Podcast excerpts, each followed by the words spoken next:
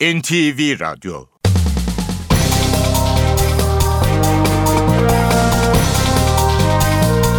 İşe Giderken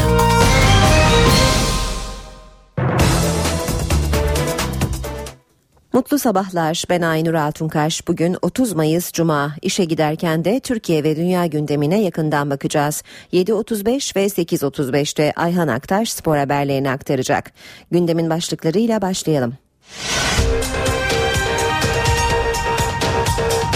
MHP Genel Başkanı Devlet Bahçeli bugün CHP Genel Başkanı Kemal Kılıçdaroğlu'nu ziyaret edecek. Saat 15'te başlayacak görüşmenin ana gündemi Cumhurbaşkanı seçimi konusu. Anayasa Mahkemesi YouTube'a erişim engelinin hak ihlali olduğuna hükmetti ve video paylaşım sitesinin açılması yönünde karar verdi. Kadın ve çocuğa şiddet ve cinsel istismar suçlarıyla hırsızlık ve uyuşturucu suçlarında ciddi ceza artırımları getiren 5. yargı paketi komisyonda kabul edildi. Madenci haklarına ilişkin hazırlanan tasarıyla maden işçileri 43 yaşında emekli olabilecek, günlük çalışma süresi de 6 saate düşecek. Diyarbakır'da çocuklarının PKK tarafından kaçırıldığını ve alıkonulduğunu iddia eden aile sayısı 47'ye yükseldi. Suriye'de Kürtlerin yoğun olarak yaşadığı Rojava'da Irak Şam İslam Devleti üyeleri tarafından düzenlenen saldırıda yaklaşık 20 kişi öldü. Ölenler arasında çocuklar da var. İşe Giderken gazetelerin gündemi.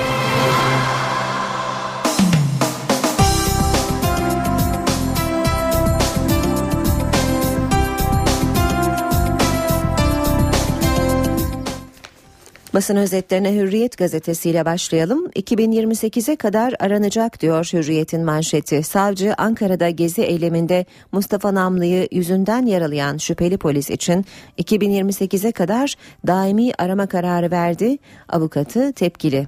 Savcı Mustafa Başar namlıyı yaralayan polisi tespit etmek için olay anına ilişkin görüntü istedi. Emniyet eylemde hasar alan kameralar çalışmamış gerekçesiyle eksik görüntü gönderdi. Savcı şüpheli polisi tespit edemeyince 15 yıllık zaman aşımının dolacağı 2 Haziran 2028'e kadar daimi arama kararı verildiğini açıkladı. Yine hürriyetten aktaralım. O yasak hak ihlali. Anayasa Mahkemesi YouTube'a erişimin engellenmesiyle ilgili bireysel başvurularda başvurucuların haklarının ihlal edildiğine karar verdi. Gerekçe yazıldıktan sonra karar gereğinin yapılması için TİB'le Haberleşme Bakanlığı'na gönderilecek. Yine hürriyetten bir başlık. Vuran polis çıktı.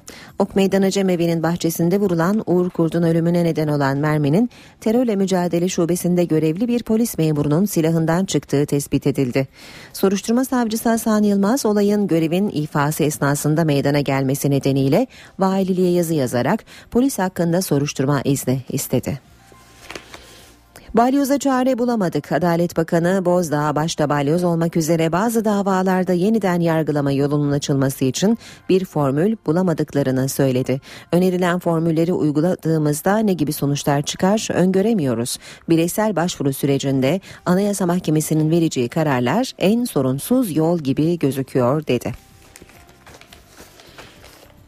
Milliyet gazetesiyle devam edelim. Soma dersleri diyor Milliyet manşette. Amerikalı sendika liderine göre bu kaza Amerika'da olmaz. 80 bin madenciyi temsil eden Cecil Roberts, Soma benzeri felaketleri önleme konusunda Amerika'nın çok yol aldığını söylüyor. Bugünün madencilik endüstrisinde bunlar yaşanmamalı diyor. Milliyetle Cecil Roberts'ın e, röportajını görüyoruz e, manşette bugün. Devam edelim yine Milliyet gazetesinden ailelere ev sözü verdi başlığıyla. Başbakan Erdoğan Soma faciasında ölen madencilerin yakınlarıyla görüşmek için İzmir'in Kınık ilçesine gitti. 51 işçinin aileleriyle görüşen Erdoğan'a barınma sorunu ile ilgili şikayetlerin iletildiği, başbakanın da buraya da ev yaparız yanıtını verdiği öğrenildi. Gül'ün ismi gündemde yok. Kemal Kılıçdaroğlu Cumhurbaşkanı adayı arayışları çerçevesinde MÜSİAD ve TUSKON'u ziyaret etti. Genel Başkan sıfatıyla ilk defa MÜSİAD'a giden CHP lideri Abdullah Gül'ün çatı adaylığına yönelik haberler için Danıştay olayından sonra tarafsızlığını yitirdi. Sayın Gül gündemimizde yok yorumunu yaptı. Harvard'da oğula mezuniyet alkışı Cumhurbaşkanı Abdullah Gül ve eşi Hayrunisa Gül Amerika Birleşik Devletleri'nde oğulları Mehmet Emre Gül'ün Harvard Üniversitesi'ndeki mezuniyet törenine katıldı. Gül çifti törende eski Amerika Başkanı George Bush'un eşi Barbara Bush'la beraber oturdu. Oğlunu ayakta alkışlayan Cumhurbaşkanı Gül duygularını güzel bir tören oldu aile arasında katılım sağladık diye özetledi. Sabah gazetesinde manşet 5 ev değiştirdim kurtaramadım. Çocuğunu kaçıran PKK'ya isyan bayrağı açan Hediye Y, terör örgütü biricik yavrumu daha götürmesin diye 5 ev değiştirdim ama olmadı dedi. 50'de emeklilik yılda 6 ikramiye Başbakan talimat verdi. Sosyal Güvenlik Kurumu madencilerle ilgili sosyal güvenlik paketini tamamladı. Madencilere erken emeklilik yolu açılıyor. Emeklilik yaşı 55'ten 50'ye çekiliyor. Taşeron işçi çalıştırılmayacak. Çalışma saati 45'ten 38'e iniyor. Yılda 6 maaş ikramiye verilecek. Cumhuriyet gazetesi var sırada uçuş işkencesi diyor manşeti Cumhuriyet'in. Türk Hava Yolları İstanbul'dan Ankara'ya gitmek isteyen CHP liderini yakıtımız bitti diye bekletti. CHP lideri Kılıçdaroğlu köşk seçimi için yürüttüğü temasları çerçevesinde MÜSİAD ve TUSKON yöneticileriyle yaptığı görüşme sonrası İstanbul'dan Ankara'ya dönerken Türk Hava Yolları engeline takıldı. Kılıçdaroğlu ve yolcular önce trafik yoğunluğu daha sonra da yakıt ikmali gerekçesiyle uçakta 3 saate yakın bekletildi diyor Cumhuriyet gazetesi haberinde. Geçelim radikale. Müze el koydu diyor radikal manşette. Üçüncü köprü güzergahında çok sayıda tarihi eser çıkması üzerine arkeoloji müzesi bölgeye ekip gönderdi. Yol güzergahı baştan aşağı didik didik aranacak ve hafriyat çalışmaları denetlenecek. Bulgulara göre kazılara başlanacak. GDO yönetmeliği tartışma yarattı. GDO yönetmeliği çıktı. Avrupa Birliği ile uyumlu görünse de eleştiri çok. Bulaşanlık ilk kez tanımlanıp oran belirlendi. Binde 9'u aşamayacak. Haber Türkiye bakalım. Soma reformu diyor Habertürk'te manşette. Madenciliği düzenleyen torba yasa tamam. İşte günde en fazla 6 saat çalışacak. 43'ünde emekli olacak. Taşeron kesin yasak. Yine Habertürk gazetesinden bir başlık Şehzade düğünü. Bursa Vali Yardımcısı Tarihi Külliye'de oğluna sünnet düğünü yaptı. Mehmet Özcan'ın 6 yaşındaki oğlu için Murat Hüdavendigar Han Türbe ve Cami avlusunda yaptığı düğünde çalgı ve sihirbaz da vardı. Namaz, e, namaza gelenler abdest alamadı, müzikten şikayetçi oldu. Özcan tarihi mekanların işlevselliğini gösterdik dedi, vakıflarsa olmamış açıklamasını yaptı. Gül'ün emeklilik planları. Gül köşk için aday olmazsa 28 Ağustos'tan sonra İstanbul'a taşınacak konutun yeri için iki iddia var. Çamlıca ya da Çekmeköy'deki villa. Yeni Şafak'a bakalım. Yeter artık ağlatmayın diyor Yeni Şafak manşette. PKK ve BDP'ye bir çağrı bir uyarı. Çocukları daha kaçırılan annelerin Diyarbakır'da PKK'ya karşı başlattığı sivil direniş büyüyor. Kahvaltı için çikolata almaya giden oğlunun bir daha dönmediğini söyleyen Fatma Türk, gönüllü gitmedi kaçırıldı, anaların ahı yerde kalmaz, yeter artık anaları ağlatmayın dedi. Seçilme yaşı 18. Başbakan Erdoğan Efes tatbikatının ardından Soma faciasında en çok şehidin verildiği İzmir Kına sürpriz bir ziyaret yaptı. Erdoğan öğretmen evinde buluştuğu madenci yakınlarını tek tek dinledi. İstanbul'daki fetih ve gençlik buluşmasında da önemli açıklamalar yaptı. 25 olan seçilme yaşının 18'e düşürülmesi için talimat verdiğini açıkladı.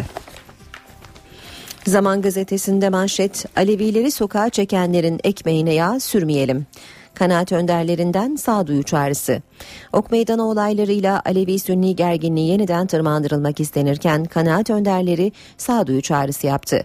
Anadolu Alevi Bektaşi Federasyonu Başkanı Hortoğlu, Aleviler sokağa çekilmeye çalışılıyor, sokağa çıkarsak biz zarar görürüz dedi. Çera Alevi Bektaşi Eğitim ve Kültür Derneği Başkanı Aykaş, birlik olmazsa husumet çıkarmak isteyenlerin ekmeğine yağ sürmüş oluruz ifadesini kullandı.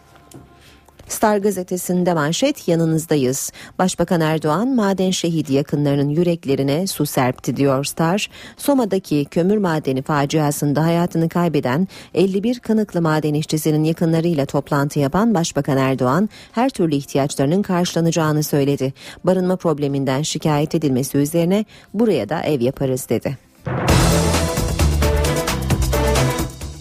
Saat 7.16 gündeme yakından bakmaya başlayalım. Başbakan Tayyip Erdoğan dün akşam saatlerinde İstanbul'un fethinin yıl dönümü nedeniyle düzenlenen etkinlikte konuştu. Başbakanın eleştirilerinin odağında Fethullah Gülen cemaati ve gezi olayları vardı. Başbakan seçilme yaşının 18'e indirilmesi gerektiğini de yineledi. Gittiler duvarlara zulüm 1453'te başladı diye yazdılar. Maalesef işte bu zihniyet barışı savunamaz. Başbakan Recep Tayyip Erdoğan geçen yılki gezi olaylarına değindi. Fetih ruhunu anlamış bir gençlik bunları yapmaz dedi. Başbakan Erdoğan, Memur Sen ve Eğitim Bir Sen'in İstanbul'un fethinin yıl dönümü dolayısıyla düzenlediği gecede konuştu. Bunlar molotof kokteyllerle cam çerçeve indirirler. İnsanları öldürürler. Onun için başörtülü kızlarımıza alçakça saldırdılar. Onun için mabetlerimize saygısızlık yaptılar. Türk bayrağını yaktılar. Bira şişeleriyle TC yazdılar. Bölücü örgüt liderlerinin posterleriyle Gazi Mustafa Kemal'in posterlerini yan yana açtılar. Başbakan cemaati de eleştirdi. Sahte peygamberlere, sahte şeyhlere, sahte hocalara itibar etmeyeceksiniz. Gençlere tavsiyelerde bulunan başbakan seçilme yaşının 18 olması gerektiğini de söyledi.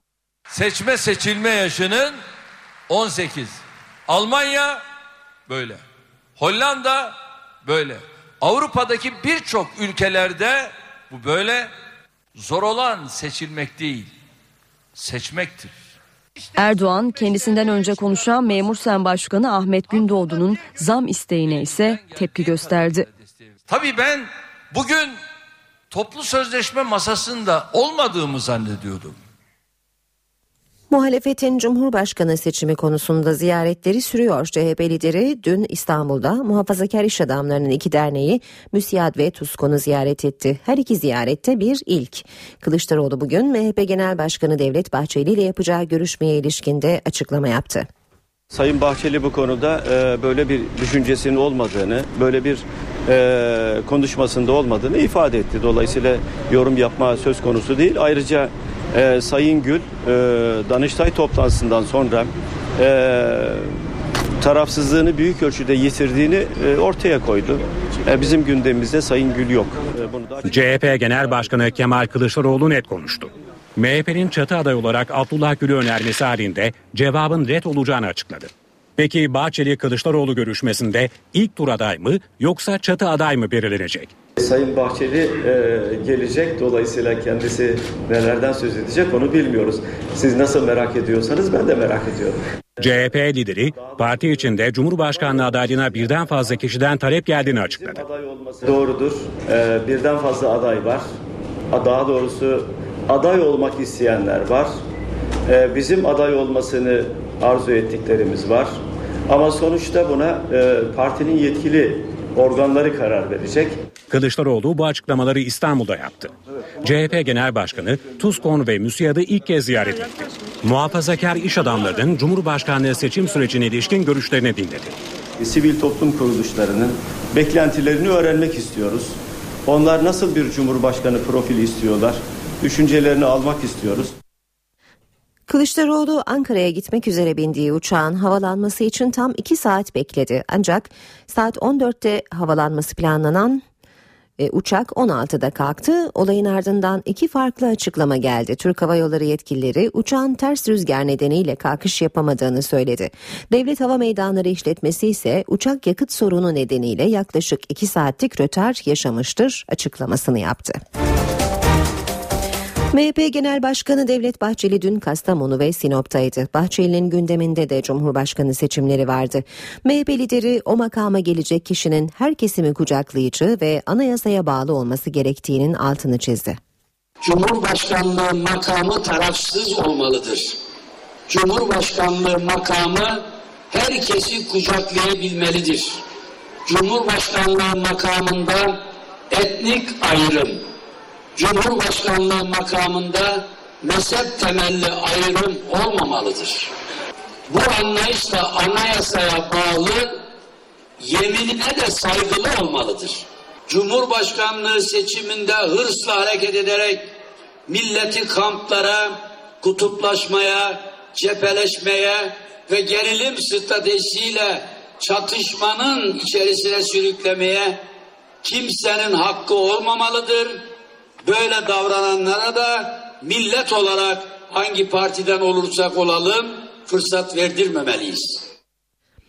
PKK tarafından kaçırıldıkları iddia edilen çocuklar Ankara'da polemik konusu oldu. Muhalefet kaçırılan çocuklar konusunda hükümeti, hükümet ise HDP'yi suçluyor.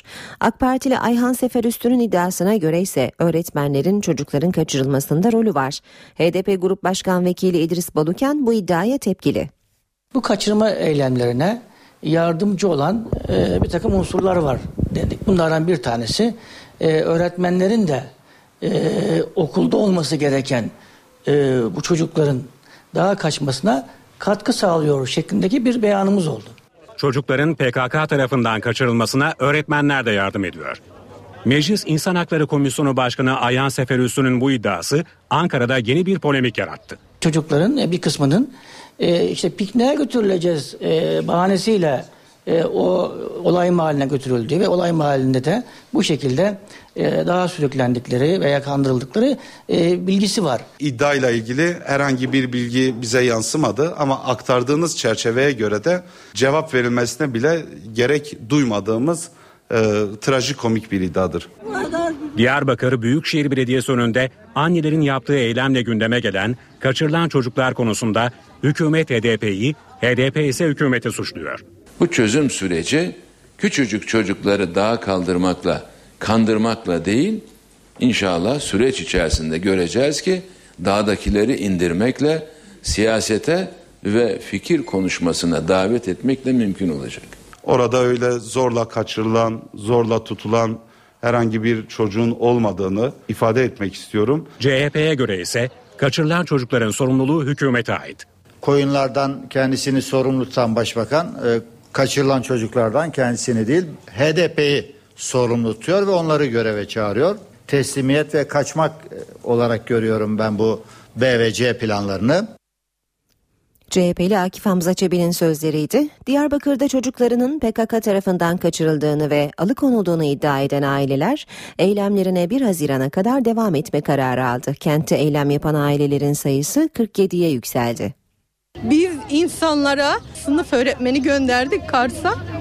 Okusun, herkese yararlı olsun diye. Kızım şu anda kuş gibi uçtu. Yok. Sevilay Esendemir, Diyarbakır'da çocuklarının PKK tarafından alıkonulduğunu söyleyen annelerden biri. Ailesi Gaziantep'te yaşayan 20 yaşındaki Büşra Esendemir, Kars'ta sınıf öğretmenliği okuyordu. Ailesiyle son görüşmesinin ardından haber alınamadı. Anne Esendemir, diğer ailelerin eylemine katılmak için Gaziantep'ten Diyarbakır'a geldi. Kandırılıp zorla götürüldüğünü düşünüyorum. Kaçmak isteyen bir kız 23 Nisan'da Gaziantep'e gelip de ÖSS'ye ikinci sınavlara başvuru yapar mı? Zarife Aslan da Mersin'in Tarsus ilçesinden eyleme katılmak için Diyarbakır'a geldi. Aslan'ın iddiasına göre lise 1. sınıf öğrencisi oğlu 6 ay önce örgüte katıldı. Ben çocuğumuzu istiyor, barış istiyorum. Başka bir şey istemiyorum. Diyarbakır'da 19 Mayıs'tan beri çocukların PKK tarafından kaçırıldığı iddiasıyla eylem yapan ailelerin sayısı ise 47'ye yükseldi. Eylemin tarihi uzatıldı. Oturma eylemimizi 1 Haziran Dünya Çocuk Günü'ne kadar sürdürmeyi ve olabilecek gelişmeleri beklemeyi düşünüyoruz. Aileler 1 Haziran'da somut bir gelişme olması halinde eylemi sonlandıracak. BDP Genel Başkanı Selahattin Demirtaş kaçırıldığı iddia edilen çocuklar için hükümete yüklendi. Annelerin duyguları siyaset malzemesi yapılıyor dedi. Ben oradaki anaların yerinde olsam sorardım bu başbakana. Ya başbakan eğer bu çocukları biz dağdan indireceksek e o koltuktan in biz o koltuğa oturalım. Başbakan da biz olalım desinler. Orada evlatlarından haber alamayan bir grup anamız taleplerini iletmek üzere sesini duyurmak üzere belediyemizin bahçesinde oturuyorlar. Bunu nasıl istismar edebilirim diye, nasıl analarım o duygusunu kullanabilirim diye hemen siyaset malzemesi yapıyor. Oradaki her bir ana bizim anamızdır. Dün hepsinin ellerinden öptüm ve sizin evlatlarınızın hepsi dağdan insin diye uğraşıyoruz dedi. Başbakan Tayyip Erdoğan Soma'daki faciada 60 işçisini kaybeden İzmir'in Kınık ilçesine dün sürpriz bir ziyaret gerçekleştirdi. Efes tatbikatını izledikten sonra helikopterle Kınık'a geçen başbakan madenci aileleriyle görüştü. Ailelerin barınma sorunundan yakındığı, Başbakan Erdoğan'ın da ev sözü verdiği öğrenildi. Başbakan ailelere taşeronluk sistemiyle ilgili gerekli adımların da atılacağı sözünü verdi. Soma'daki facianın ardından sektöre ilişkin yeni düzenlemeler yolda. Hazırlanan son tasarıya göre madencilerin çalışma süreleri kısalıyor, emeklilik yaşı da indirilecek. Maden işçileri 43 yaşında emekli olabilecek. Maden ocaklarında haftalık çalışma süresi kısalacak. Hükümet Soma faciası sonrasında madencilikle ilgili yeni düzenlemeleri de içeren bir torba tasarı hazırladı. Başbakan Recep Tayyip Erdoğan'ın da katıldığı toplantılarda son şekli verilen tasarı maden işçileri için yeni haklar getiriyor. Tasarıya göre maden işçilerinin 2008 yılındaki düzenleme ile 55'e çıkarılan emeklilik yaşı yeniden 50 olacak. Maden işçilerine erken emeklilik imkanı sağlayan yıpranma hakkının kapsamı genişleyecek. Madenlerde çalışanların hafta tatili, genel ve ulusal bayram tatilleriyle yıllık izin süreleri de yıpranma kapsamında sayılacak. Böylece maden işçileri 43 yaşında emekli olabilecek. Maden işçilerinin 45 saat olan haftalık çalışma süreleri kısalacak. Çalışma süresi Avrupa Birliği standartları çerçevesinde günlük 8 saatten 6 saate inecek. Günlük vardiya sayısı 4 olacak. Maden işçileri bir ay tek, bir ay çift maaş alacak. Böylece madencilere yılda 6 ikramiye ödenmiş olacak. Madenlerde yardımcı hizmetler ve teknolojik işler hariç taşeron çalışmayacak. Ocaklarda yer altına taşeron işçi inmeyecek. Robotla maden çıkarma sistemi hayata geçirilecek. Tasarı, Soma faciasında hayatını kaybedenlerin yakınları için de yeni haklar getiriyor. Soma'da hayatını kaybeden 301 işçinin birer yakını kamu kurumlarında işe alınacak. Bu işçilerin anne babasına gelir ve aylık bağlanırken muhtaçlık şartı aranmayacak. Ve işçilerin SGK'ya olan tüm prim borçları da silinecek.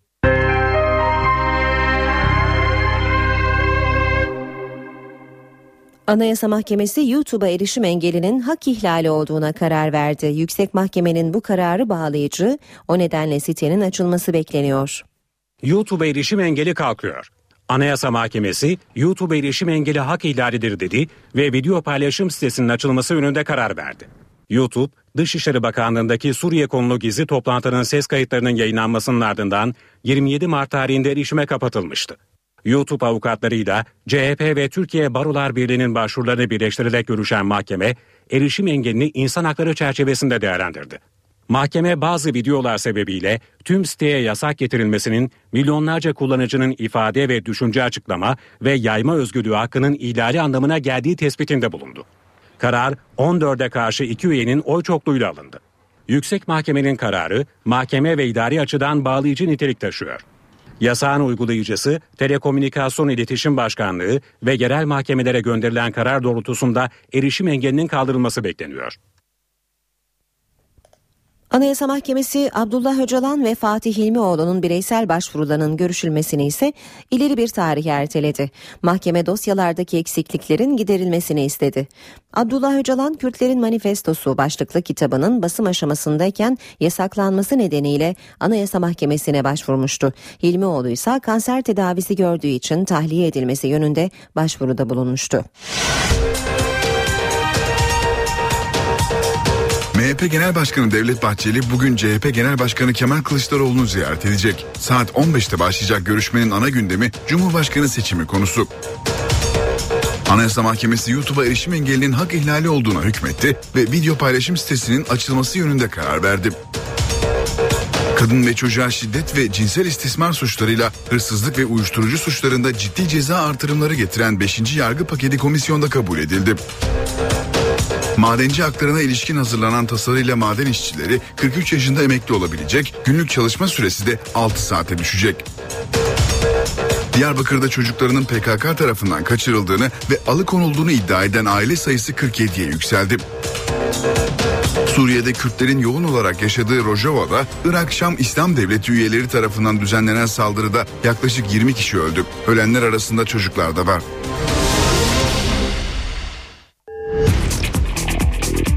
Spor haberleri başlıyor.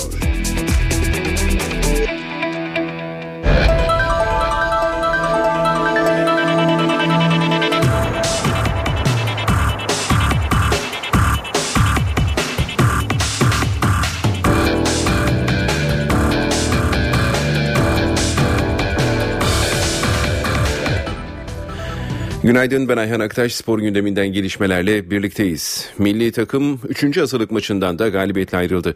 Amerika Birleşik Devletleri'nde Honduras'la karşılaşan milliler Mevlüt Erdinç ve Caner Erkin'in golleriyle karşılaşma 2-0 kazandı. Maçın ilk yarısı karşılıklı fizik mücadeleyle geçerken iki takım da gol bulamadı ve takımlar devre arasına 0-0'lık beraberlikle girdi. Henüz 10. dakikada omuzundan sakatlanan Alper Potun yerine Oğuzhan Özyakup'u oyuna almak zorunda kalan Fatih Terim devre arasında ise 3 değişiklik birden yaptı. Olcay Şahan, Olcan Adın ve Hakan Çalhanoğlu'nun yerine Mevlüt Erdinç, Caner Erkin ve Gökhan Gönül sahaya gelirken Ay Yıldızlılar'da üstünlüğü ele geçirdi. Rakip kalede baskı kuran Milliler ilk golü 70. dakikada buldu. Sol kanattan İshak Doğan'ın çizgiye inip yerden çıkardığı topa penaltı noktası yakınlarında Mevlüt iyi vurdu ve milli takımımız 1-0 öne geçti. İyi futbolunu golden sonra da sürdüren Terim'in talebeleri 83. dakikada Mevlüt'ün pasıyla ceza sahasına yönelen Caner Erkin'in topu ağları göndermesiyle farkı ikiye çıkardı. Milliler böylece yaz kampında Kosova ve İrlanda Cumhuriyeti maçlarının ardından çıktı. 3. hazırlık maçından da galibiyetle ayrılmış oldu. Milli takım pazar günü saat 21'de Amerika Birleşik Devletleri ile karşı karşıya gelecek. Milli takımda Alper Potuk sakatlandı. Az önce belirttiğimiz üzere Honduras maçında omzunun üstüne düşen 23 yaşındaki oyuncu da çıkık tespit edildi. Alper Potuk maçın henüz 7. dakikasında rakibinin müdahalesiyle yerde kaldığı kolu askıya Alper'in sol köprücük kemiğinde yarı çıkık tespit edildiği açıklandı. Alper Potuk'un yerine Oğuzhan Özyakup oyuna dahil oldu. Galatasaray'la sözleşmesini 2019'a kadar uzatan Selçuk İnan Avrupa defterini kapattı. 5 yıl daha sarı kırmızılı takıma hizmet edeceğini dile getiren yıldız futbolcu 4. yıldızı takmak istediklerini söyledi. Selçuk İnan Galatasaray'la 5 yıllık sözleşme yeniledi. Avrupa'da oynama hedefinden vazgeçti. Galatasaray TV'ye açıklamalarda bulunan deneyimli oyuncu, önceden Avrupa'da oynama gibi bir hedefim vardı ama Galatasaray'da zaten her sene Avrupa'da mücadele ettiğimiz için bu hedefimden vazgeçtim dedi. Bu camiaya 5 sene daha hizmet edecek olmak benim için gurur verici diyen Selçuk, futbol bıraktıktan sonra da Galatasaray'da kalmak istediğini belirtti. Yıldız futbolcu Galatasaray sevgisini dile getirirken çocukluğumun hayalini yaşıyorum. Galatasaray formasıyla maçlara çıktığımda ne kadar mutlu olduğum biliniyor. Ben Galatasaraylıyım. Galatasaray'a nasıl geldiğimi de herkes biliyor. Bundan önce nasıl hizmet ettiysem bundan sonra çok daha iyisini yapıp takım arkadaşlarım, hocalarım, yöneticilerimiz ve başkanımızla Galatasaray'ı daha iyi yerlere getirmek için çalışacağım ifadelerini kullandı. Burak Yılmaz'ın da 5 yıl sözleşme uzatmasına sevindiğini belirten Selçuk, takım olarak başarı çıtasını yükselttiklerini aktardı. Sarı kırmızılı futbolcu, artık hedefim Galatasaray'la Avrupa'da bir kupa kaldırmak. Bundan önceki abilerimiz UEFA kupasını kaldırdı. İnşallah biz de bir Avrupa kupası alırız dedi. Eğer Çok yoğun bir sezonu kendilerini beklediğini hatırlatan Sarı Kırmızılı takımın kaptanı. beraber- Yarıştığımız her kulvar bizim için çok önemli ama benim gönlümde yatan dördüncü yıldızı takabilmek diye konuştu. Vodafone Arena'nın Ağustos'a yetişemeyeceğinin açıklanması sonrası Beşiktaş yönetimi yeniden stat arayışına girdi. Gündemde yeni yapılan Başakşehir stadı da var ancak favori yine Olimpiyat stadı. Beşiktaş'a yine olimpiyat stadı yolu gözüktü. Yapımı devam eden Vodafone Arena stadının en erken 2015 Ocak ayında tamamlanacağının netleşmesinin ardından siyah beyaz takım yeni sezonun ilk yarısında geçen sezon olduğu gibi yine olimpiyat stadında oynayacak. Beşiktaş İnşaat AŞ Genel Müdürü İhsan Coşkun NTV Spor'a yaptığı açıklamada stadın ilk belirlenen tarih olan 30 Ağustos 2014'te tamamlanmasının zor olduğunu açıklamıştı. 17 milyon euroya mal olacak çatının montajının yaklaşık 5 ay sürecek olmasının açılış tarihinin ertelenmesinde önemli bir etken olduğunu vurgulayan Coşkun, siyah beyaz takımın yeni sezonun ilk yarısında Vodafone Arena'yı kullanamayacağını belirtmişti. İkinci Başkan Ahmet Nur Çebi de stadın Ağustos'a yetişemeyeceğini dile getirmişti. Ortaya çıkan bu durum sonrası siyah beyaz yönetim yeni sezonda Atatürk Olimpiyat Stadı ve yeni yapılan 17.800 kapasiteli Başakşehir Stadı'nı kullanmayı planlıyor. Başkan Fikret Orman önümüzdeki hafta bu konuyla ilgili görüşmeler yapacak ve yeni sezonda takımın kullanacağı stat konusunda anlaşmaları imzalayacak. Siyah beyazlar geçen sezon Olimpiyat Stadı ve Kasımpaşa Stadı'nı kullanmayı planlamış. Ligin ikinci yarısında iç saha maçlarını Olimpiyat Stadı'nda oynamıştı. Bursa Spor aradığı teknik direktörü buldu. Yeşil Beyazlılar önümüzdeki sezon Şenol Güneş çalıştıracak. Deneyimli teknik adam Bursa'ya gitti ve tesislerde bir yıllık, bir yıllık sözleşme imza attı. Geçtiğimiz hafta yapılan olağanüstü kongrede seçilen Recep Bölükbaşı yönetimi ilk icraatını takımın başına Şenol Güneş'i getirerek yaptı. Bursa Spor bir süredir görüşme halinde olduğu Şenol Güneş'e imza attırdı. Şenol Güneş Başkan Recep Bölükbaşı ile birlikte helikopterle Bursa Özüce tesislerine geldi.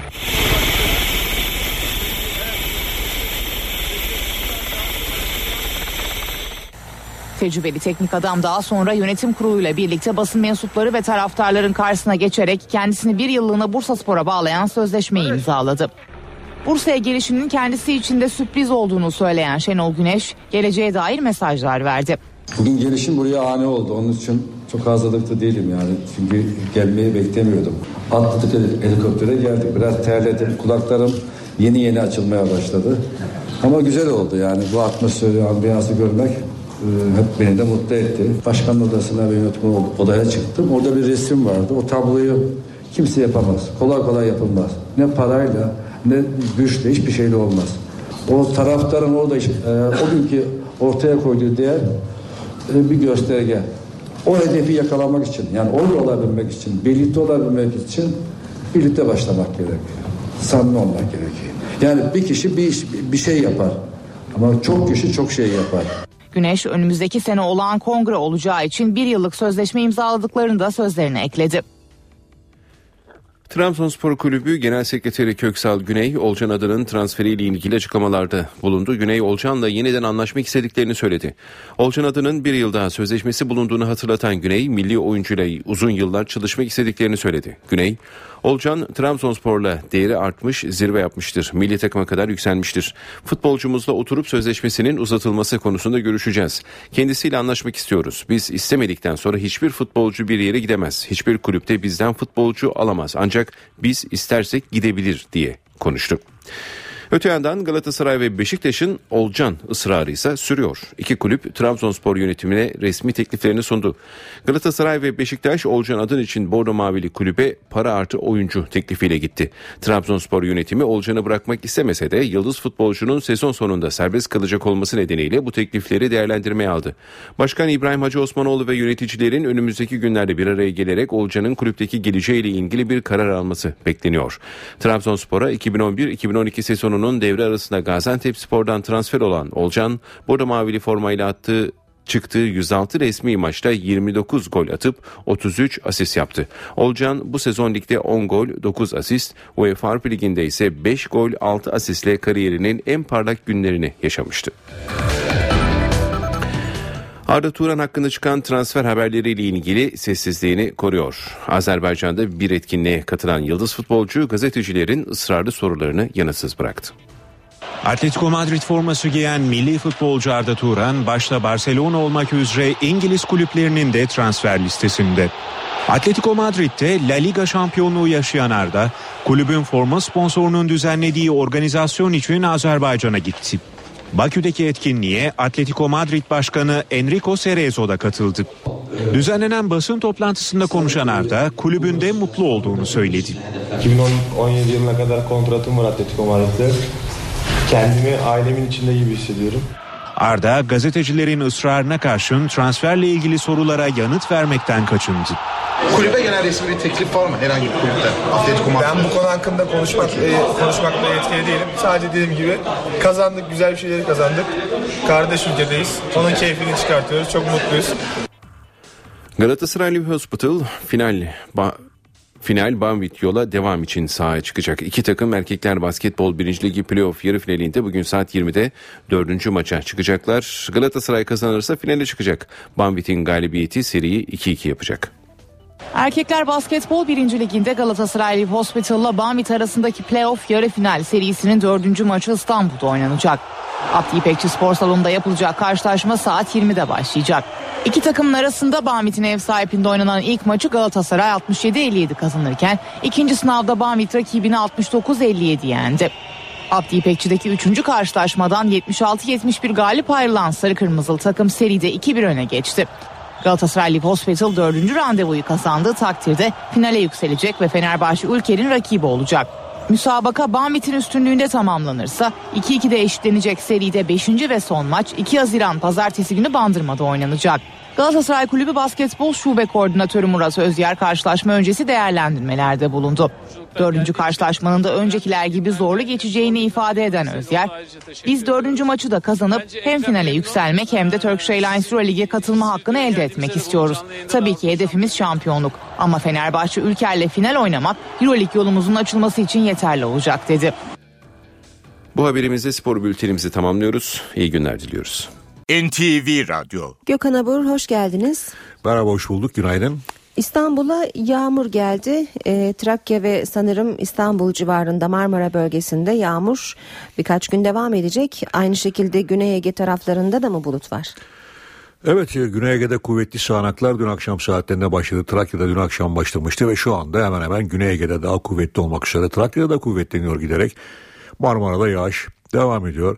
Ve bu yağışlar iç kesimlere doğru ilerlemesini sürdürecek gün boyu ve şu an itibariyle iç kesimlerde de Denizli'de Uşak'ta yağmur devam ederken göller bölgesi Burdur Isparta arasına yine aralıklarla yağış var. Evet e, yağışlı ve serin bir hafta sonu bizi bekliyor diye girmek istiyorum ki bu hafta içinde oldukça bunaltıcı günler saatler yaşadık. Özellikle batıda yaşayanlar için ve İstanbul'da yaşayanlar için bunu söylüyorum. Oldukça yüksek nem ve bunaltıcı hava etkisini bugüne itibaren kaybediyor. Bugün sıcaklıklar düne göre birkaç derece azalacak ama asıl azalışı yarın ve pazar günü bekliyoruz. Çünkü yarın ve pazar günü yağışın yer yer kuvvetlenmesi Marmara'dan başlayarak sıcaklıkları bugüne göre 5-6 derece azaltacak. Özellikle pazar günü yer yer İstanbul'da da 20 derecenin altına inebilir. Evet e, şu an itibariyle İstanbul'da hava sıcaklığı 19 derece bugün 20, söyledim 26'ya kadar çıkacak hafif olarak devam eden yağışın akşam saatlerinde giderek kuvvetlenmesini bekliyoruz. Özellikle bu akşam kuvvetlenecek yağışlar yarın ve pazar günü İstanbul başta olmak üzere Marmara'da devam edecek. Yağışlar yarın ve bu gece özellikle Trakya'da ve Marmara'nın güney kesimlerinde daha kuvvetli olacak. Ege'de ise Güney Ege'de başlayan yağışların önümüzdeki saatlerde Ege'nin tümünü etkisi altına almasını bekliyoruz ve bu akşam başlayacak yağışlar yarın da Ege'de aralıklarla etkisini sürdürecek. Akdeniz'de sıcak ve nemli hava etkisini sürdürüyor. Bugün Antalya 30 derecenin üzerine çıkacak. Hava genellikle açık az bulutlu olacak ama göller bölgesinde yağış var. Mersin'de de yine çok hafif olsa öğle saatinde yağış bekliyoruz. Akdeniz'de yağışlar hafta sonu çok hafif olarak devam edecek ama önemli bir sıcaklıklarda değişiklik beklemiyoruz. İç Anadolu bölgemizde ise bu haftada olduğu gibi öğle saatlerinde başlayıp giderek etkisini arttıran kısa süreli gök gürültülü sağanak yağışlar ki bunlara biz 42'inde yağışları diyoruz. Bu yağışlar bugün de aralıklarla etkili olacak. Doğu Karadeniz bölgesi şu an itibariyle parçalı yer yer açık az bulutlu ama önümüzdeki saatler içinde bulutlanma artacak ve orada da yağış başlayacak. Doğuda ise yağışlar aralıklarla etkili. Özellikle Erzurum civarında hafif yağış bekliyoruz ama yarın da bölgede aralıklarla yağış devam ederken pazar günü etkisini kaybedecek fakat batıdaki yağışlar yer yer kuvvetli olarak devam edecek. Güneydoğu'da ise önemli bir yağış beklemiyoruz. Sıcaklıklar yüksek değerlerini hafta sonunda koruyacak. Ama tekrar vurguluyorum özellikle Marmara, Ege'de bulunanlar serin bir hafta sonuna karşı hazırlıklı olsunlar. Serin ve yağışlı hafta sonuna göre hafta sonu programlarını düzenlesinler diyorum. Evet. Bizlere böyle bir hava bekliyor. Teşekkürler Gökhan Abur. NTV Radyo Gündemin ayrıntılarına bakmaya devam edelim. Soma'daki facianın ardından sektöre ilişkin yeni düzenlemeler yolda. Hazırlanan son tasarıya göre madencilerin çalışma süreleri kısalıyor, emeklilik yaşı da indiriliyor. Maden işçileri 43 yaşında emekli olabilecek. Maden ocaklarında haftalık çalışma süresi kısalacak. Hükümet Soma faciası sonrasında madencilikle ilgili yeni düzenlemeleri de içeren bir torba tasarı hazırladı. Başbakan Recep Tayyip Erdoğan'ın da katıldığı toplantılarda son şekli verilen tasarı maden işçileri için yeni haklar getiriyor. Tasarıya göre maden işçilerinin 2008 yılındaki düzenleme ile 55'e çıkarılan emeklilik yaşı yeniden 50 olacak. Maden işçilerine erken emeklilik imkanı sağlayan yıpranma hakkının kapsamı genişleyecek. Madenlerde çalışanların hafta tatili, genel ve ulusal bayram tatilleriyle yıllık izin süreleri de yıpranma kapsamında sayılacak. Böylece maden işçileri 43 yaşında emekli olabilecek. Maden işçilerinin 45 saat olan haftalık çalışma süreleri kısalacak. Çalışma süresi Avrupa Birliği standartları çerçevesinde günlük 8 saatten 6 saate inecek. Günlük vardiya sayısı 4 olacak. Maden işçileri bir ay tek, bir ay çift maaş alacak. Böylece madencilere yılda 6 ikramiye ödenmiş olacak. Madenlerde yardımcı hizmetler ve teknolojik işler hariç taşeron çalışmayacak. Ocaklarda yer altına taşeron işçi inmeyecek. Robotla maden çıkarma sistemi hayata geçirilecek. Tasarı, Soma faciasında hayatını kaybedenlerin yakınları için de yeni haklar getiriyor. Soma'da hayatını kaybeden 301 işçinin birer yakını kamu kurumlarında işe alınacak. Bu işçilerin anne babasına gelir ve aylık bağlanırken muhtaçlık şartı aranmayacak. Ve işçilerin SGK'ya olan tüm prim borçları da silinecek. Enerji ve Tabi Kaynaklar Bakanı Taner Yıldız, Soma madenciliğe ait ocakların eksikler giderilinceye kadar kapatıldığını söyledi.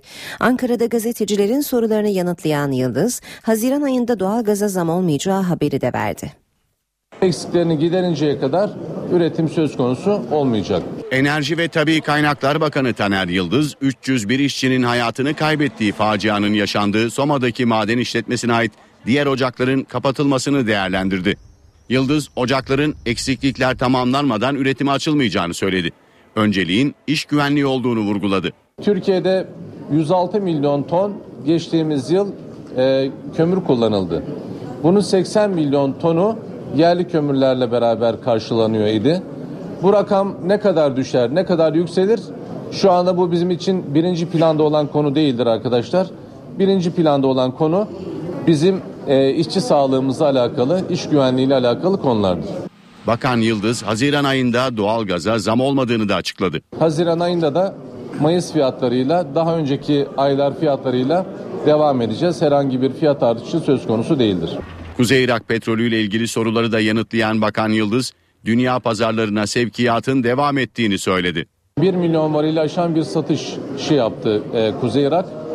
E, Avrupa ülkelerinden birisine yaptı bunu. Bugün itibariyle günlük 100 bin, 120 bin varil civarında petrol Kuzey Irak'tan gelmeye devam ediyor. Bağdat'tan gelen petrol e, geçen ay olduğu gibi şu anda durmuş durumda. Genelkurmay Başkanı Necdet Özel tehditlerin değiştiğini, ülkelerin artık sadece silahlı kuvvetlerle korunamayacağını söyledi. Sosyal medya ile şekillenen mevsim devrimi ifadesini kullanarak silahsız tehditler uyarısı yaptı. Yaşadığımız çağda ülkeler askeri yaptırımlardan çok politik ve ekonomik yaptırımların tehdidi altında bulunmakta. Enformasyon hatta sosyal medya ile şekillenen renkli değişim ve mevsim devrimlerine maruz bırakılmaktadır. Ekonomik manipülasyonlar, ülke içi dini ve etnik hassasiyetlerin istismarı en önemli tehdit algılamalarını oluşturmaktadır.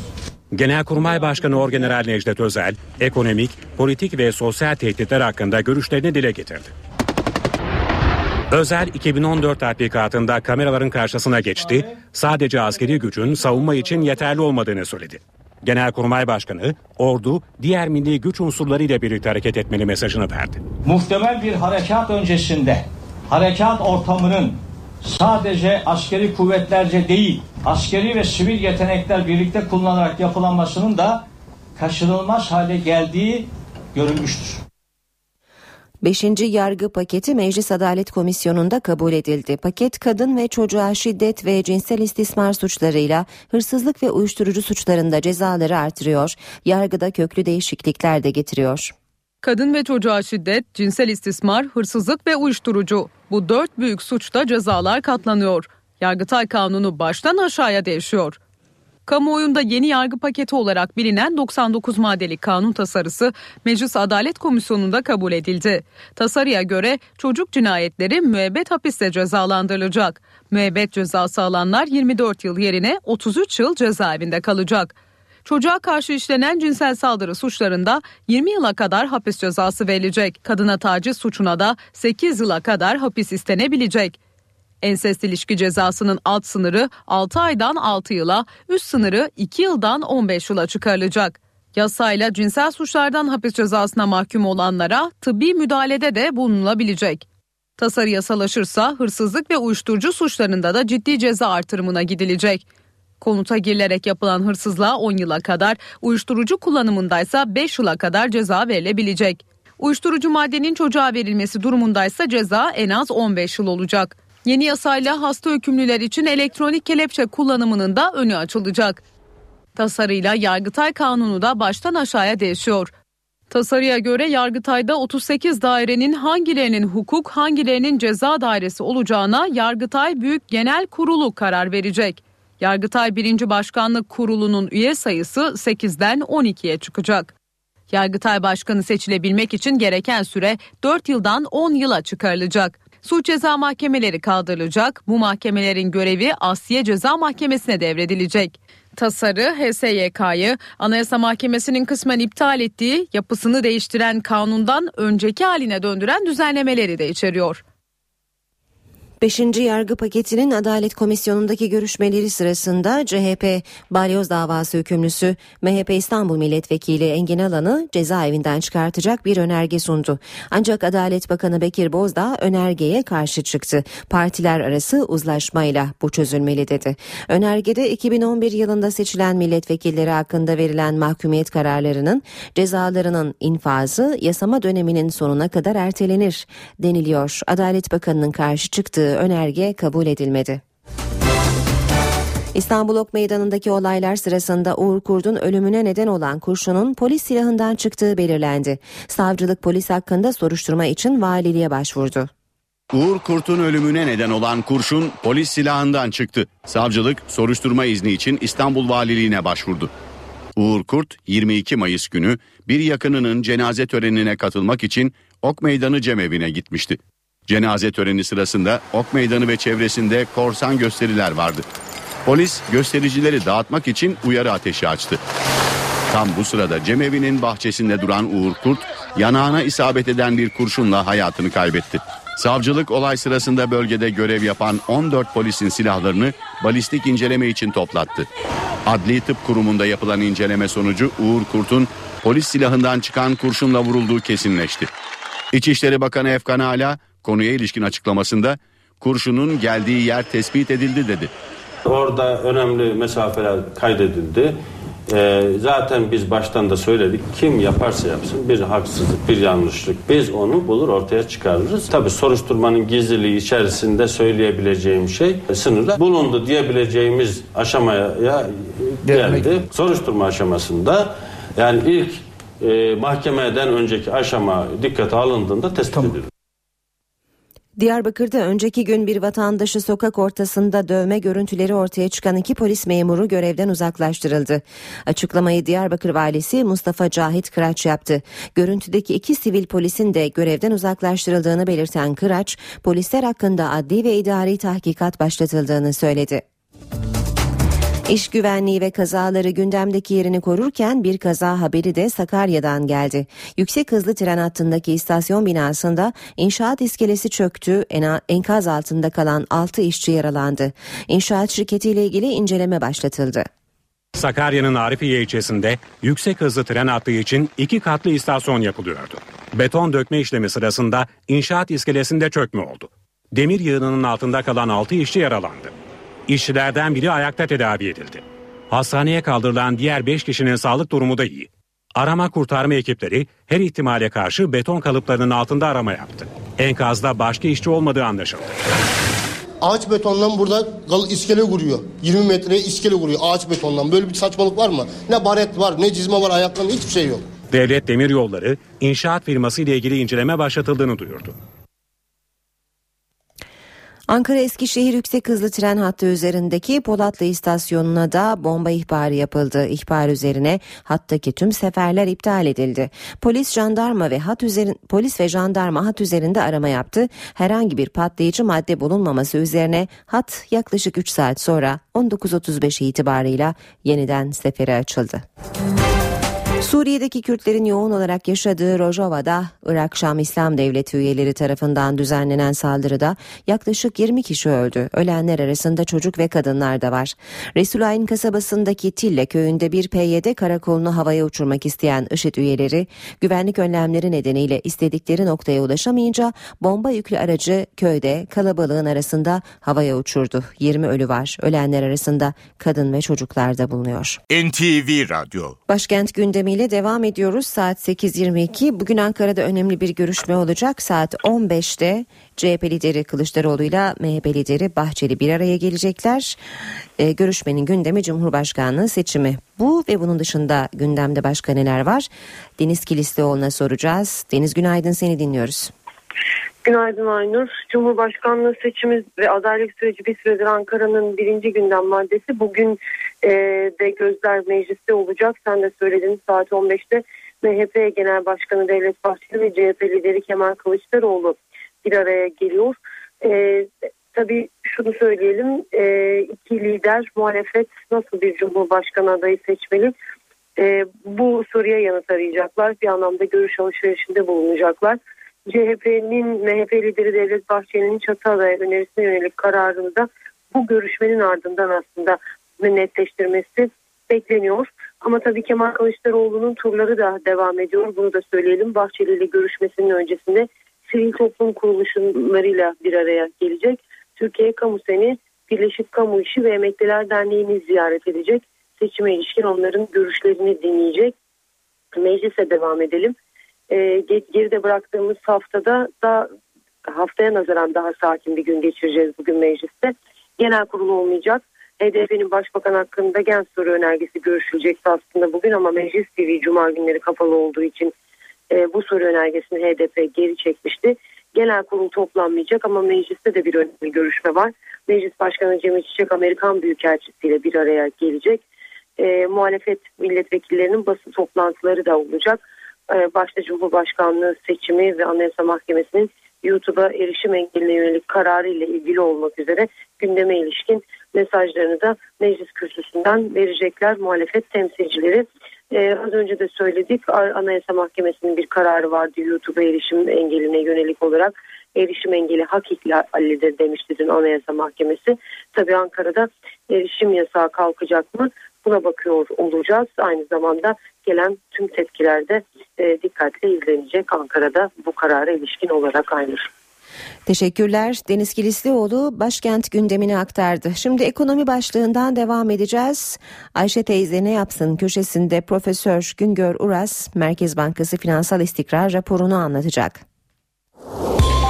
Ayşe teyze ne yapsın? Uras, Ayşe teyze ekonomide olan biteni anlatıyor. Merhaba sayın dinleyenler, merhaba Ayşe Hanım teyze, merhaba Ali Rıza Bey amca. Merkez Bankası dün 2014 yılının ilk finansal istikrar raporunu yayınladı.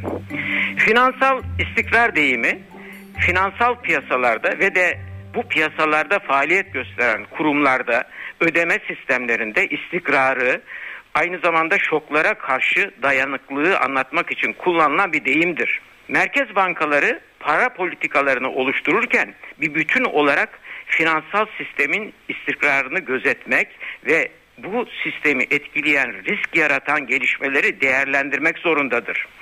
Bizim Merkez Bankamız yılda iki defa finansal piyasalardaki gelişmeleri ve bu konudaki değerlendirmeleri gösteren raporlar yayınlıyor. İşte bu raporlara da biz finansal istikrar raporları diyoruz. Dün yayınlanan raporda son 6 ayda finansal sistemimizin içerideki ve dışarıdaki dalgalanmalara karşı dayanıklı yapısını koruduğu belirtiliyor. Olası riskler konusunda önemli bir değişikliğin olmadığı anlatılıyor. Deniliyor ki 2013 yılının ilk yarısında banka kredileri birdenbire arttı. Bunun arkasında faizlerin gerilemesi, vadelerin uzaması vardı. Konut ve ihtiyaç kredileri artışa geçti. Buna ek olarak özelleştirmelere bağlı olarak kullandırılan yabancı para, proje kredileri de kredi artışının normalin üzerine çıkmasına yol açtı. Bunun sonucu krediler o kadar çok arttı ki Türkiye milli gelirine göre kredi artışı en yüksek ülke haline geldi. 2013 yılı sonundan itibaren kredi büyümesinde yavaşlama başladı. Kredi büyümesi normal ölçülere inmek üzere. Bu değerlemeden sonra raporda hane halkını ilgilendiren tüketici kredileri konusundaki gelişmeler hakkında da bilgi veriliyor. Deniyor ki tüketici güvenindeki zayıflama, yükselen kredi faizleri, makro ihtiyati tedbirler başta bireysel kredi kartı bakiyeleri ve taşıt kredilerinde olmak üzere hane halkının toplam yükümlülüklerinin açık anlatımıyla hane halkının borçlarının büyümesini sınırladı bireysel kredi kartlarında taksitli borçlar, taksitli borçlar içinde ise uzun vadeli borçların payı geriledi. Raporda hane halkının varlıklarındaki ve yükümlülüklerindeki değişmeleri gösteren bilgiler var. Mart ayından geriye bir yılda hane halkının toplam varlıklarındaki artış cari fiyatlarla yüzde 18 oranında. Türk lirası mevduatlardan çok döviz mevduatında artış var. Genelde son bir yıl içinde hane halkının varlığı 110 milyar lira artarken tüketimi ve kredileri frenleyen tedbirlerin etkisinde hane halkının toplam yükümlülüğü yani hane halkının toplam borçluğu varlık artışının ancak yarısı ölçüsünde oldu. Yani hane halkının son bir yılda varlıklarında az da olsa bir artış var ama borçlanmalarında, yükümlülüklerindeki artış varlıklarındaki artışın yarısı kadar. Bir başka söyleşide birlikte olmak ümidiyle şen ve esen kalınız sayın dinleyenler. Güngör Uras'a sormak istediklerinizi ntvradio.ntv.com.tr adresine yazabilirsiniz.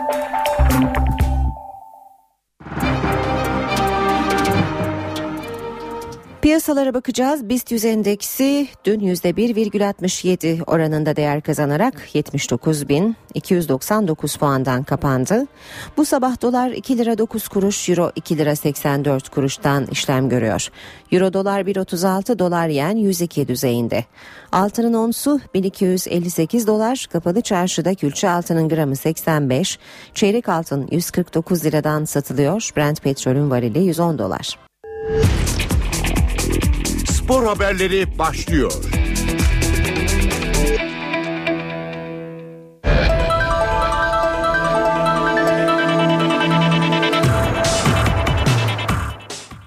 Günaydın ben Ayhan Aktaş. Spor gündeminden gelişmelerle bir kez daha birlikteyiz. A milli takım 3. asılık maçından da galibiyetle ayrıldı. Amerika Birleşik Devletleri'nde Honduras'a karşılaşan milliler 70. dakikada Melih Erdinç ve 83. dakikada Caner Erkin'in golleriyle karşılaşmayı 2-0 kazandı. Milliler böylece yaz kampında Kosova ve İrlanda Cumhuriyeti maçlarının ardından çıktığı 3. hazırlık karşılaşmasını da kazanmış oldu. Milli takım pazar günü saat 21'de Amerika Birleşik Devletleri ile karşılaşacak ve 2 Haziran'da İstanbul'a dönecek. Milli takımda Alper Putuk sakatlandı. Honduras maçında omzunun üstüne düşen 23 yaşındaki oyuncuda çıkık tespit edildi. Alper Putuk maçın henüz 7. dakikasında rakibinin müdahalesiyle yerde kaldı. Kolu askıya alınan Alper'in sol köprücük kemiğinde yarı çıkık tespit edildiği açıklandı. Alper Putuk'un yerine Oğuzhan Özyakup oyuna dahil oldu. Bursa Spor aradığı teknik direktörü buldu. Yeşil Beyazlıları önümüzdeki sezon Şenol Güneş çalıştıracak. Deneyimli teknik adam Bursa'ya gitti ve tesislerde bir yıllık sözleşme imza attı. Geçtiğimiz hafta yapılan olağanüstü kongrede seçilen Recep Bölükbaşı yönetimi ilk icraatını takımın başına Şenol Güneş'i getirerek yaptı. Bursa Spor bir süredir görüşme halinde olduğu Şenol Güneş'e imza attırdı. Şenol Güneş Başkan Recep Bölükbaşı ile birlikte helikopterle Bursa Özüce tesislerine geldi.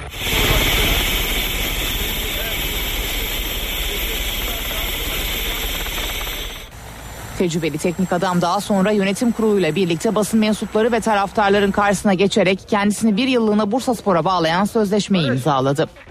Bursa'ya gelişinin kendisi için de sürpriz olduğunu söyleyen Şenol Güneş, geleceğe dair mesajlar verdi. Bugün gelişim buraya ani oldu. Onun için çok hazırlıklı değilim yani. Çünkü gelmeyi beklemiyordum. Atladık helikoptere geldik. Biraz terledim. Kulaklarım yeni yeni açılmaya başladı. Ama güzel oldu yani bu atmosferi, ambiyansı görmek hep beni de mutlu etti. Başkan odasına ve yönetim odaya çıktım. Orada bir resim vardı. O tabloyu kimse yapamaz. Kolay kolay yapılmaz. Ne parayla ne güçle hiçbir şeyle olmaz. O taraftarın orada e, o günkü ortaya koyduğu değer e, bir gösterge. O hedefi yakalamak için yani orada olabilmek için, birlikte olabilmek için birlikte başlamak gerekiyor. Samimi olmak gerekiyor. Yani bir kişi bir iş, bir şey yapar. Ama çok kişi çok şey yapar. Güneş önümüzdeki sene olağan kongre olacağı için bir yıllık sözleşme imzaladıklarını da sözlerine ekledi. Galatasaray ile sözleşmesini 2019'a kadar uzatan Selçuk İnan Avrupa defterini kapattı. 5 yıl daha sarı kırmızılı takıma hizmet edeceğini dile getiren yıldız futbolcu 4. yıldızı takmak istediğini söyledi. Selçuk İnan Galatasaray'la 5 yıllık sözleşme yeniledi. Avrupa'da oynama hedefinden vazgeçti. Galatasaray TV'ye açıklamalarda bulunan deneyimli oyuncu, önceden Avrupa'da oynama gibi bir hedefim vardı ama Galatasaray'da zaten her sene Avrupa'da mücadele ettiğimiz için bu hedefimden vazgeçtim dedi. Bu camiaya 5 sene daha hizmet edecek olmak benim için gurur verici diyen Selçuk, futbol bıraktıktan sonra da Galatasaray'da kalmak istediğini belirtti. Yıldız futbolcu Galatasaray sevgisini dile getirirken çocukluğumun hayalini yaşıyorum. Galatasaray formasıyla maçlara çıktığımda ne kadar mutlu olduğum biliniyor. Ben Galatasaraylıyım. Galatasaray'a nasıl geldiğimi de herkes biliyor. Bundan önce nasıl hizmet ettiysem bundan sonra çok daha iyisini yapıp takım arkadaşlarım, hocalarım, yöneticilerimiz ve başkanımızla Galatasaray'ı daha iyi yerlere getirmek için çalışacağım ifadelerini kullandı. Burak Yılmaz'ın da 5 yıl sözleşme uzatmasına sevindiğini belirten Selçuk, takım olarak başarı çıtasını yükselttiklerini aktardı. Sarı kırmızılı futbolcu, artık hedefim Galatasaray'la Avrupa'da bir kupa kaldırmak. Bundan önceki abilerimiz UEFA kupasını kaldırdı. İnşallah biz de bir Avrupa kupası alırız dedi. Eğer Çok yoğun bir sezonu kendilerini beklediğini hatırlatan Sarı Kırmızılı takımın kaptanı beraber- yarıştığımız her kulvar bizim için çok önemli ama benim gönlümde yatan dördüncü yıldızı takabilmek diye konuştu. Galatasaray'la 5 yıllık sözleşme imzalayan bir diğer yıldız Burak Yılmaz kendisini artık daha fazla sarı kırmızılı kulübe ait hissettiğini söyledi. NTV Spor'a konuşan Burak Avrupa'da kupa kaldırmak istediğini vurguladı. Galatasaray'la sözleşmesini 2019'a kadar uzatan Burak Yılmaz, Başkan Ünal Aysal ve yöneticilerin kendisine sunduğu 5 yıllık teklifi düşünmeden kabul ettiğini belirtti. Burak NTV Spor'a transfer sürecini anlatırken artık kendisini Galatasaray'a daha fazla ait hissettiğini söyledi. Ee, kulübümüzden bana böyle bir talep gelince tabii ki de doğruyu söylemek gerekirse bana transfer teklifleri e, çok ciddi bir şekilde hem bana hem kulübümüze gelmişti. Ama e, kulübümün benimle devam etmek istediğini e, başkanımız ve yöneticilerimiz bana çok içten bir şekilde e, bunu hem hissettirip hem de söylediklerinde açıkçası hiç düşünmeden ben de e, mutlu olduğum yerde e, kendimce başarılı olduğum yerde devam etmek istedim. Benim için çok güzel oldu. Çok iyi oldu. Kendimi daha güvende hissediyorum. Daha çok Galatasaray'a ait hissediyorum. Golcü futbolcu performansını ve Galatasaray'daki teknik direktör değişimini de değerlendirdi. Sadece son iki sezon olarak değil, e, oynadığım son dört buçuk beş sezona baktığım zaman kendimi çok istikrarlı görüyorum her şeyden önce. Belki bu sene insanlar e, beni biraz daha e, gol olarak az görmüş olsalar da e, bu biraz benim oynadığım mevkiyle alakalıydı. Biraz olsun e, farklı şeylerle alakalı bir şeydi ama yine ne olursa olsun e, iyi bir gol, iyi bir istatistikle bitirdiğimi düşünüyorum. Futbolcular olarak bizim yaşadığımız dalgalanma hoca değişikliğiydi. Çok açık söylemek gerekirse. Her hocanın stili farklı olduğu için Fatih Hoca'yla da Mancini'nin stillerinin bambaşka olduğu bir ortamdı. Buna e, alışmak zor oldu. Yıldız futbolcunun en büyük hayali Galatasaray'la Avrupa'da kupa kaldırmak. Çok büyük oyuncular oynamış benim mevkimde. Hakan Şükür, Metin Oktay, Tanju Çolak. Ama ben yetişebildiğim Hakan abi olduğu için e, tabii ki de Hakan abinin kırdığı rekorları, onun yaptığı işleri yapmak kolay değil. Ama ben e, en azından e, gösterdiğim performansla, sahada oluşumla, duruşumla, yaptığım mücadeleyle onun yolundan gittiğimi düşünüyorum. E, dediğim gibi atabildiğim kadar gol atmak istiyorum. E, kazanabildiğim kadar kupa kazanmak istiyorum. Ee, Galatasaray geçmişte Türkiye'ye en büyük gururları yaşatmış bir takım olarak e, bundan sonra da e, Avrupa'da kupa kaldırmak istiyorum dedim. Kolay değil ama uzun zaman sonra o Avrupa'da e, en önemli kupayı tabii ki de hepimizde kaldırmak istiyoruz. Bunun da Galatasaray'a çok yakışacağını düşünüyorum. Burak yönetimin yeni forvet arayışını da değerlendirdi. Ben her zaman e, rekabeti açığım. Kendime de güveniyorum, inanıyorum ama burası Galatasaray. Kimin oynadığı değil, e, kim oynuyorsa neler yaptığı önemli. Her zaman rekabete de açığım. E, misafirperverim de. her zaman bekliyoruz. Gelen oyuncuya da her zaman kapımız açık. Trabzonspor'a ve birlikte çalıştığı Şenol Güneş'e kendisine kazandırdıkları için teşekkür eden Burak Yılmaz, Dünya Kupası'nda İspanya, Almanya ve Belçika'yı favori olarak gördüğünü de sözlerine ekledi. Gökhan Tören'in menajeri Ahmet Bulut, yıldız futbolcu için Beşiktaş'tan başka kulüple görüşmediklerini söyledi. Bulut, siyah beyazlarla henüz anlaşamadıklarını da dile getirdi. Beşiktaş geride kalan sezonda kiralık olarak oynayan Gökhan Tören'in bonservisini almak için Rus kulübü Rubin Kazan'la pazarlıklarını sürdürüyor. Siyah beyazlar bir yandan da milli futbolcuyla anlaşma zemini arıyor. Gökhan'ın menajeri Ahmet Bulut bu süreçte ortaya atılan Galatasaray'la görüşme iddialarının gerçek olmadığını söyledi. NTV Spor'a açıklama yapan Bulut, Galatasaray'la kesinlikle bir görüşme yapmadık. Gökhan için Beşiktaş'tan başka kulüple temasımız yok dedi. Bulut siyah beyazlarla henüz bir anlaşma olmadığını ancak görüşmelerin devam ettiğini vurguladı. Beşiktaş yönetimi kiralık sözleşmesi sona eren Gökhan Töre transferini noktalamak için Rubin Kazan'ın indirim yapmasını bekliyor. Taraflar arasında bu konudaki pazarlıklar devam ediyor. Vodafone Arena'nın Ağustos'a yetişemeyeceğinin açıklamanın açıklanması sonrası Beşiktaş yönetimi yeniden stat arayışına girdi. Gündemde yeni yapılan Başakşehir stadı da var ancak favori yine Olimpiyat stadı. Beşiktaş'a yine olimpiyat stadı yolu gözüktü. Yapımı devam eden Vodafone Arena stadının en erken 2015 Ocak ayında tamamlanacağının netleşmesinin ardından siyah beyaz takım yeni sezonun ilk yarısında geçen sezon olduğu gibi yine olimpiyat stadında oynayacak. Beşiktaş İnşaat AŞ Genel Müdürü İhsan Coşkun NTV Spor'a yaptığı açıklamada stadın ilk belirlenen tarih olan 30 Ağustos 2014'te tamamlanmasının zor olduğunu açıklamıştı. 17 milyon euroya mal olacak çatının montajının yaklaşık 5 ay sürecek olmasının açılış tarihinin ertelenmesinde önemli bir etken olduğunu vurgulayan Coşkun, siyah beyaz takımın yeni sezonun ilk yarısında Vodafone Arena'yı kullanamayacağını belirtmişti. İkinci Başkan Ahmet Nur Çebi de stadın Ağustos'a yetişemeyeceğini dile getirmişti. Ortaya çıkan bu durum sonrası siyah beyaz yönetim yeni sezonda Atatürk Olimpiyat Stadı ve yeni yapılan 17.800 kapasiteli Başakşehir Stadı'nı kullanmayı planlıyor. Başkan Fikret Orman önümüzdeki hafta bu konuyla ilgili görüşmeler yapacak ve yeni sezonda takımın kullanacağı stat konusunda anlaşmaları imzalayacak. Siyah beyazlar geçen sezon Olimpiyat Stadı ve Kasımpaşa Stadı'nı kullanmayı planlamış. Ligin ikinci yarısında iç saha maçlarını Olimpiyat Stadı'nda oynamıştı. Ve Trabzonspor ile ilgili özellikle Olcan Adın'la ilgili haberlerle devam edelim bültenimize. Trabzonspor Kulübü Genel Sekreteri Köksal Güney, Olcan Adın'ın transferiyle ilgili açıklamalarda bulundu. Güney, Olcan'la yeniden anlaşmak istediklerini söyledi. Olcan Adın'ın bir yıl daha sözleşmesi bulunduğunu hatırlatan Güney, milli oyuncuyla uzun yıllar çalışmak istediklerini söyledi. Güney, Olcan Trabzonspor'la değeri artmış, zirve yapmıştır. Milli takıma kadar yükselmiştir. Futbolcumuzla oturup sözleşmesinin uzatılması konusunda görüşeceğiz. Kendisiyle anlaşmak istiyoruz. Biz istemedikten sonra hiçbir futbolcu bir yere gidemez. Hiçbir kulüpte bizden futbolcu alamaz ancak biz istersek gidebilir diye konuştu.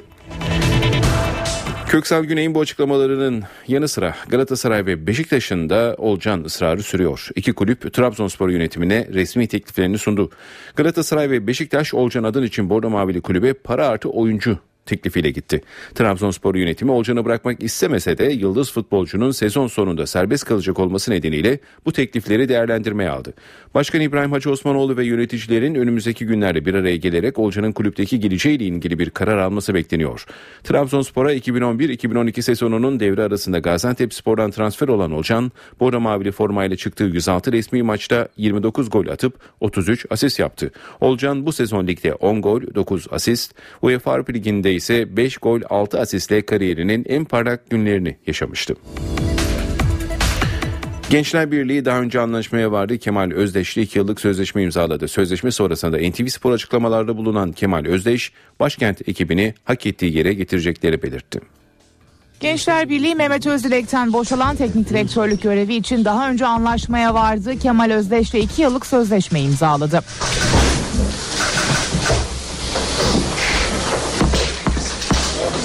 İmzaların ardından NTV Spor yayınına bağlanan Kemal Özdeş, Kırmızı Siyahlı kulübü hak ettiği yere getireceklerini söyledi. 20 yıllık antrenörlük hayatımda önemli iki dönüm noktasından biri oldu bu. E, birincisi 15 e, yıl yardımcı antrenörlük yaptıktan sonra milli takımlarda teknik direktörlüğe başlamam. Daha sonra Manisa Spor'la Süper Lig'de ve Lig'inden sonra e, olmak istediğim bir yerde olmak, Gençler Birliği kulübünde olmak benim için önemliydi. Hedef Gençler Birliği'nde e, birinci hedef e, yetiştirmek, ikincisi e, yarışmak olacak. E, geçtiğimiz yıldan e, 5 artı 3'ten sonra 3 oyuncuyla yollar ayrılacak. Bu takımı daha güçlü hale getirmemiz gerekiyor. E, bunun için e, hem e, kulübün squad ekibinin ciddi bir portföyü var. E, hem de bizim yıl boyu izlediğimiz oyuncular var. Önümüzdeki yıl e, daha enerjisi yüksek bir gençler birliği e, yaratmak istiyoruz. Özdeş başkent ekibinin kadrosunda önemli değişiklikler yapacaklarını sözlerine ekledi. Spor bültenimizi basketbolla tamamlayalım. Galatasaray Live Hospital final Banvit yola devam için sahada. İki takım erkekler basketbol 1. Ligi playoff yarı finalinde bugün saat 20'de 4. maça çıkacak. Galatasaray kazanırsa finale çıkacak. Banvit'in galibiyeti seriyi 2-2 yapacak. Erkekler Basketbol 1. Liginde Galatasaray Hospital'la Banvit arasındaki playoff yarı final serisinin 4. maçı İstanbul'da oynanacak. Abdi İpekçi Spor Salonu'nda yapılacak karşılaşma saat 20'de başlayacak. İki takımın arasında Banvit'in ev sahipliğinde oynanan ilk maçı Galatasaray 67-57 kazanırken ikinci sınavda Banvit rakibini 69-57 yendi. Abdi İpekçi'deki 3. karşılaşmadan 76-71 galip ayrılan Sarı Kırmızılı takım seride 2-1 öne geçti. Galatasaray Live Hospital 4. randevuyu kazandığı takdirde finale yükselecek ve Fenerbahçe ülkenin rakibi olacak. Müsabaka Banvit'in üstünlüğünde tamamlanırsa 2-2'de eşitlenecek seride 5. ve son maç 2 Haziran pazartesi günü Bandırma'da oynanacak. Galatasaray Kulübü Basketbol Şube Koordinatörü Murat Özyer karşılaşma öncesi değerlendirmelerde bulundu. Dördüncü karşılaşmanın da öncekiler gibi zorlu geçeceğini ifade eden Özyer, biz dördüncü maçı da kazanıp hem finale yükselmek hem de Turkish Airlines Euro Lig'e katılma hakkını elde etmek istiyoruz. Tabii ki hedefimiz şampiyonluk ama Fenerbahçe Ülker'le final oynamak Euro Lig yolumuzun açılması için yeterli olacak dedi. Bu haberimize spor bültenimizi tamamlıyoruz. İyi günler diliyoruz. NTV Radyo